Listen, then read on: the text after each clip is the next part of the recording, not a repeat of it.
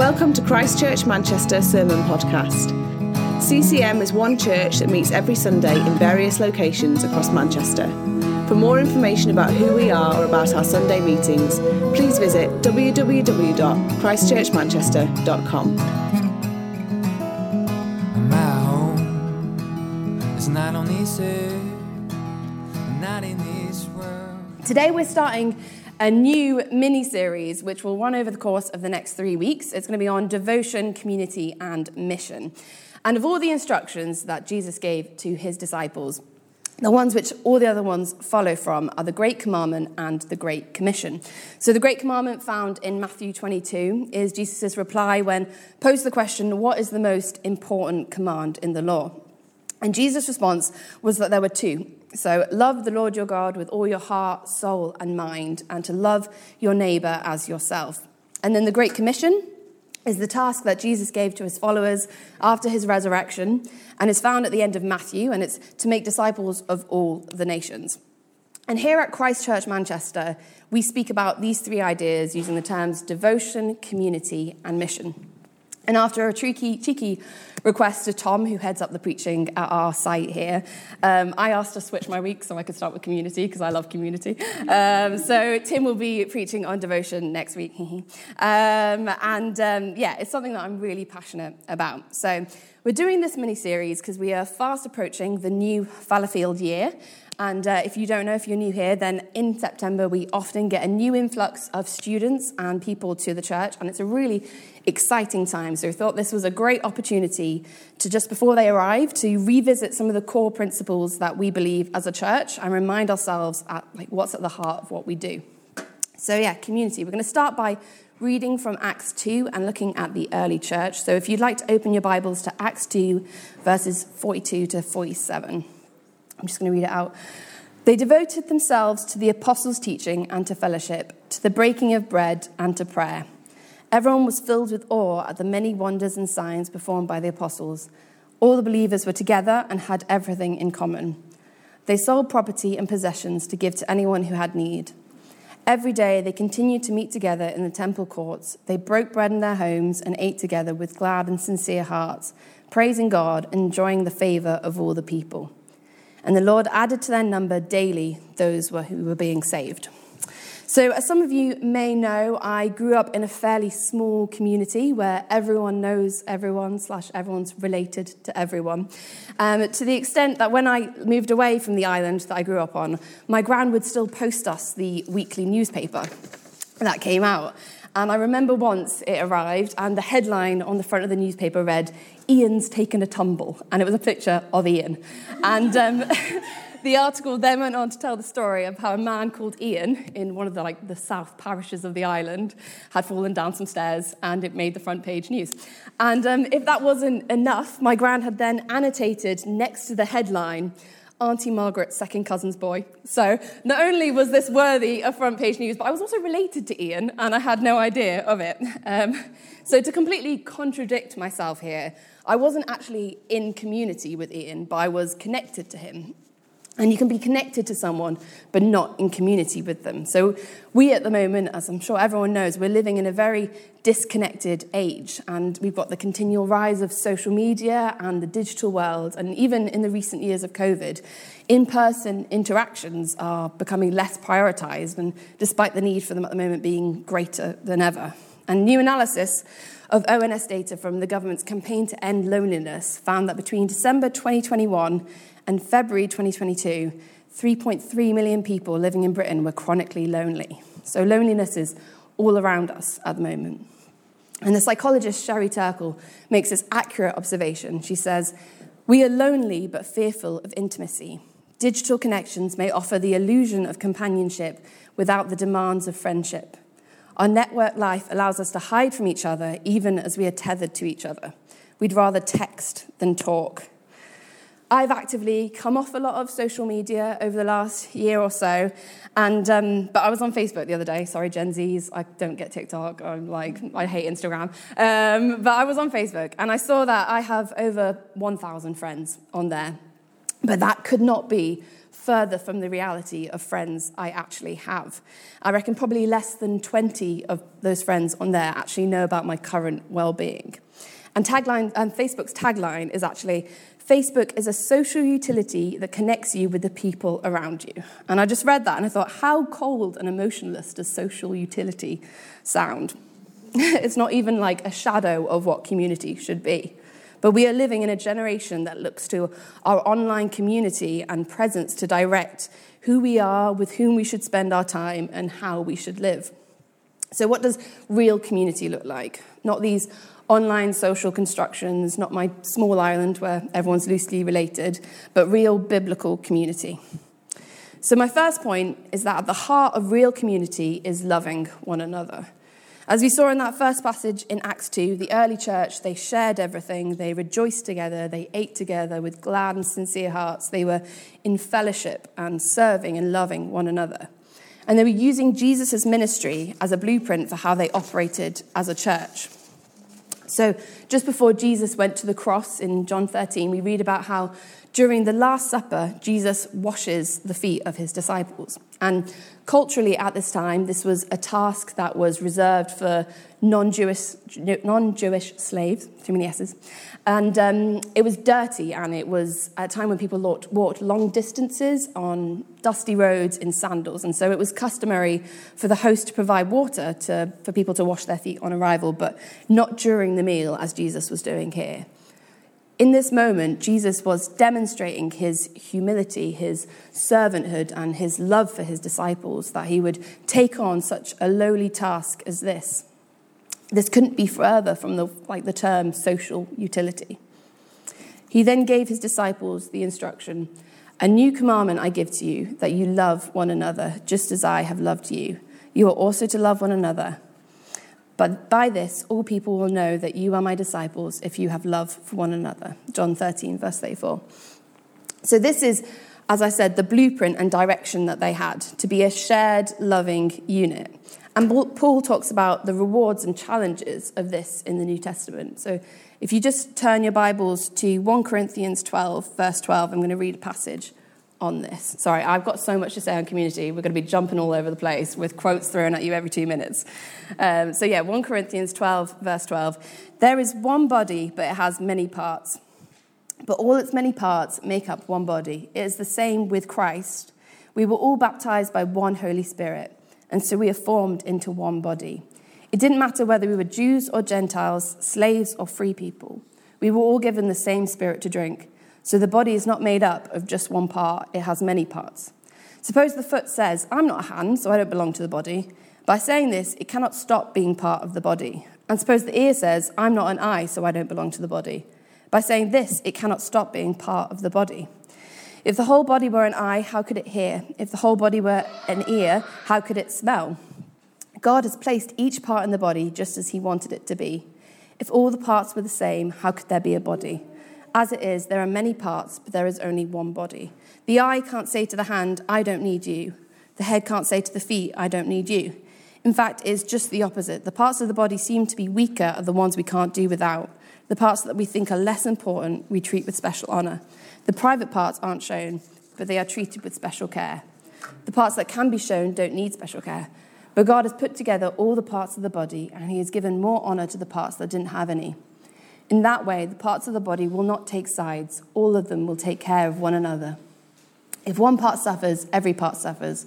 If one part is honoured, every part shares in its joy. You are the body of Christ, each one of you is a part of it. Now, in the context of this passage, Paul is challenging the Corinthians about their use of spiritual gifts as a unified church, but it's also a brilliant representation of how to love each other well when we are all different how can we serve unified by what Jesus has done through God's love, the love that we now share in? Because Paul then goes on to speak in chapter 13 about how this love doesn't envy or boast, it's not arrogant or rude, it does not insist on its own way, it's not irritable or resentful, it does not rejoice at wrongdoing, but rejo- rejoices with the truth. Love bears all things, believes all things, hopes all things, endures all things. These passages show at the core of all our actions should be love. And as a church, we are one body composed by God. Ephesians 2 says in verse 19, Consequently, you are no longer foreigners and strangers, but fellow citizens with God's people and also members of his household, built on the foundation of the apostles, apostles and prophets, with Christ Jesus as the chief cornerstone. In him, the whole building is joined together and rises to become a holy temple in the Lord. And in him, you too are being built together to become a dwelling in which God lives by his Spirit. I was at um, a funeral earlier this week for the mum of a friend of mine, and it was a heartbreaking but beautiful service that was so well coordinated, put together, and just spoke about the hope of heaven and uh, what Jesus has done, and it was, it was amazing. And then afterwards, there was a lovely afternoon tea that people had brought stuff to, and we all ate together. And I was speaking to my friend at the end, and I asked her how long it took to organize it, put everything together, how, you know, how did they make it happen? And she simply replied, We've done nothing. The church has done everything. At one of their lowest points, the church took on their burden out of love for them. We are limbs in, and parts of a body. And I don't know if anyone here has ever broken an arm or broken their wrist, maybe. And um, when you break one arm, it's not like your other arm is like, well, if he's not working, I'm not working either. Basically, your other arm does the work while your right arm will heal and rest. And it's the same in church and community. In that way, the parts of the body will not take sides, all of them will take care of one another. The author and theologian Andrew Wilson says this Genuine community happens when we prefer the health of the whole to the preference of the individual. What I'd really love to challenge us with today is how well are we working as one body? How well are we loving one another? Are we a group of individuals, couples, and families that are casually connected, or are we a Christ like community that loves one another, suffers when one member suffers, rejoices when one member is honoured, is prepared to humble themselves and wash each other's feet. There is nothing casual about the way that Christ loves us, so there should be nothing casual about the way that we love each other. So, how do we do this? Which leads me to my next point prioritize meeting together. And I've got a few sub points in this one, so just bear with me. Um, again, in the passage from Acts 2, we see the early church prioritized eating together, breaking bread, and fellowship. And their meeting together wasn't a part of their social calendar, it was a part of their integral structure as a church family. And Hebrews 10, verse 24 says, And let us consider how to stir one another up to love uh, one another to love and good works, not neglecting to meet together, as is the habit of some, but encouraging one another, and all the more as you see the day drawing near. So, the value of meeting together in community is so vital because in community, it's where we're transformed. So while we've been looking at the early church here in Acts 2, this foundation of what community can look like, a few chapters on, in chapter 5 of Acts, we see the story of Ananias and Sapphira, where they both, I don't know if you know it or not, but they both basically lie about where the proceeds of selling their land has gone, and immediately, one after the other, fall down dead. It's a pretty chaotic and wild chapter, and I would recommend looking at it if you haven't. Um, but basically, the church and the community then wasn't perfect. It was chaotic, a bit chaotic. And um, the preacher, John Mark Comer, says this. He says, There is the ideal of community, then there is the messy reality of community, and discipleship is what happens in the space in between. And it's like family. I'm sure many of us can relate with desiring the ideal of family, but often being faced with kind of a messy reality of what family actually looks like. But that space in between is where we see transformation. It talks continuously in the Bible about how community is where we challenge one another, we encourage one another, and serve each other. And Proverbs 27, verse 17 says, As iron sharpens iron, so one person sharp, sharpens another. You can encourage and challenge yourself, but how much more rewarding and effective is it when someone challenges and encourages you? Accountability is where we see change, and it's what spurs us on to becoming more Christ like, and good accountability happens in community. So, I once had an accountability partner that lived in Edinburgh, and we barely ever saw each other and barely ever spoke. And did it work? No, it did not work. Uh, because I was connected to her, like I said before, but I wasn't in community with her. And this is why it's so important for us to meet together, because with healthy challenging and accountability, we can see transformation, and our inward transformation has outward repercussions. So, meeting together, because when we meet together, we're transformed, is the first sub point. My next one, it's a bit of a practical element for when we meet. It's to find your thing and serve people with it. So, in the early passage where Paul talks about us all being different members of the body, he's touching on how we all have different gifts, gifts and things to bring. So I'd encourage you to find your thing, then serve people with it. So your thing may be food, it may be board games, films, music, organizational skills, fixing things, anything. My thing is definitely food. I love food. I love being able to cook for people. It's like cooking is something I enjoy on a personal level. So then to be able to share it feels like an extension of that joy. And I feel like eating together is something that's really natural and um, it's quite a personable thing. And actually, I've got friends who live alone and they've told me that the parts of the day they find most lonely is meal times. And so I love to be able to serve people through that. There is a need all around us. And if we can't see it within our own community, how can we expect to see it outside of that? So, whatever your thing is, I'd encourage that you've been given it to serve the community around you. So, then my last point, sub point here is to prioritize meeting together because community can offer so much more than individuality. So Ecclesiastes 4, verse 9 to 12 says, Two are better than one because they have a good return for their labor. If either of them falls down, one can help the other up. But pity anyone who falls and has no one to help them up. Also, if two lie down together, they will keep warm. But how can one keep warm alone? Though one may be overpowered, two can defend themselves. A cord of three strands is not quickly broken. And often these verses, I'm sure you probably would have heard, are used at weddings and in reference to marriage. But actually, the context of this passage here is speaking about friendship. And I think this is so relevant for how we should function as a church as well. I heard a quote a couple of years ago that has stuck with me, and um, it's from a journalist called Nikita Valerio. And Nikita is a Muslim, and she wrote this particular article days after there was a terrorist attack in Christchurch, New Zealand, where 50 Muslim worshippers were killed. And she was grieving for her people, but being bombarded by the media, claiming that what everyone needed was a time of self care to recompose themselves. And she says this in the particular article What I needed wasn't a bubble bath, but for someone to come over, help with the dishes, order some food while they watch my kids, and to let me process and grieve. And this following quote, which has stayed with me shouting self care at people who actually need community care is how we fail them. Two are better than one if either of them falls down, one can help the other up. That last bit wasn't her, that was the Bible. Uh, and uh, so we're not called to do life alone. Genesis 2, verse 18 says, Then the Lord said, It's not good that the man should be alone. When we function in community, we have the opportunity to care for and be cared for from not just our basic physical needs, but our psychological, spiritual, and emotional ones too.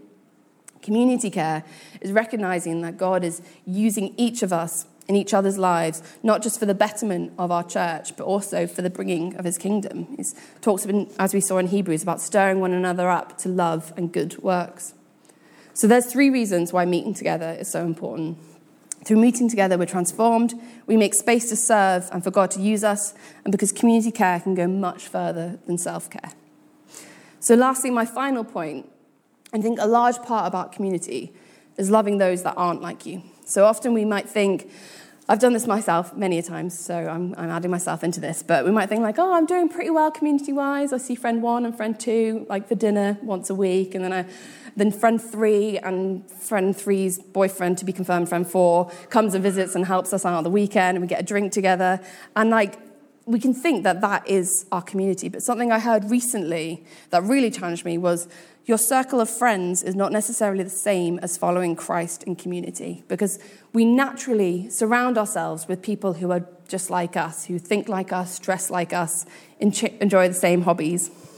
And our circle of friends can be very internal and personal, but it's not the same as being in community. Um, the parable of the Good Samaritan shows us that this, in a way, and it talks about loving our neighbour. In the story of the Good Samaritan, we see a man attacked and stripped naked on the side of the road and left to die. A priest and Levite both pass him by, but then a Samaritan, who culturally at the time would have been unthinkable to help a Jew, comes to his aid. And it says in Luke 10, verse 34, He went to him and bandaged his wounds, pouring on oil and wine. Then he put the man on his own donkey, brought him to an inn, and took care of him. The next day he took out two denarii and gave them to the innkeeper. Look after him, he said, and when I return, I will reimburse you for any extra expense you may have. Jesus then said to the crowd that he was telling this parable, Which of these three do you think was a neighbor to the man who fell into the hands of the robbers? The expert in the law replied, The one who had mercy on him. And Jesus told them, Go and do likewise. So, being a loving community doesn't mean focusing internally, but rather extending that same love and compassion that we show each other externally to anyone who is in need. The um, American theologian Ronald Rolheiser said this pretty weighty quote, so yeah, bear with me. Um, Part of the very essence of Christianity is to be together in a concrete community with all the real human faults that are there and the tensions that this will bring us.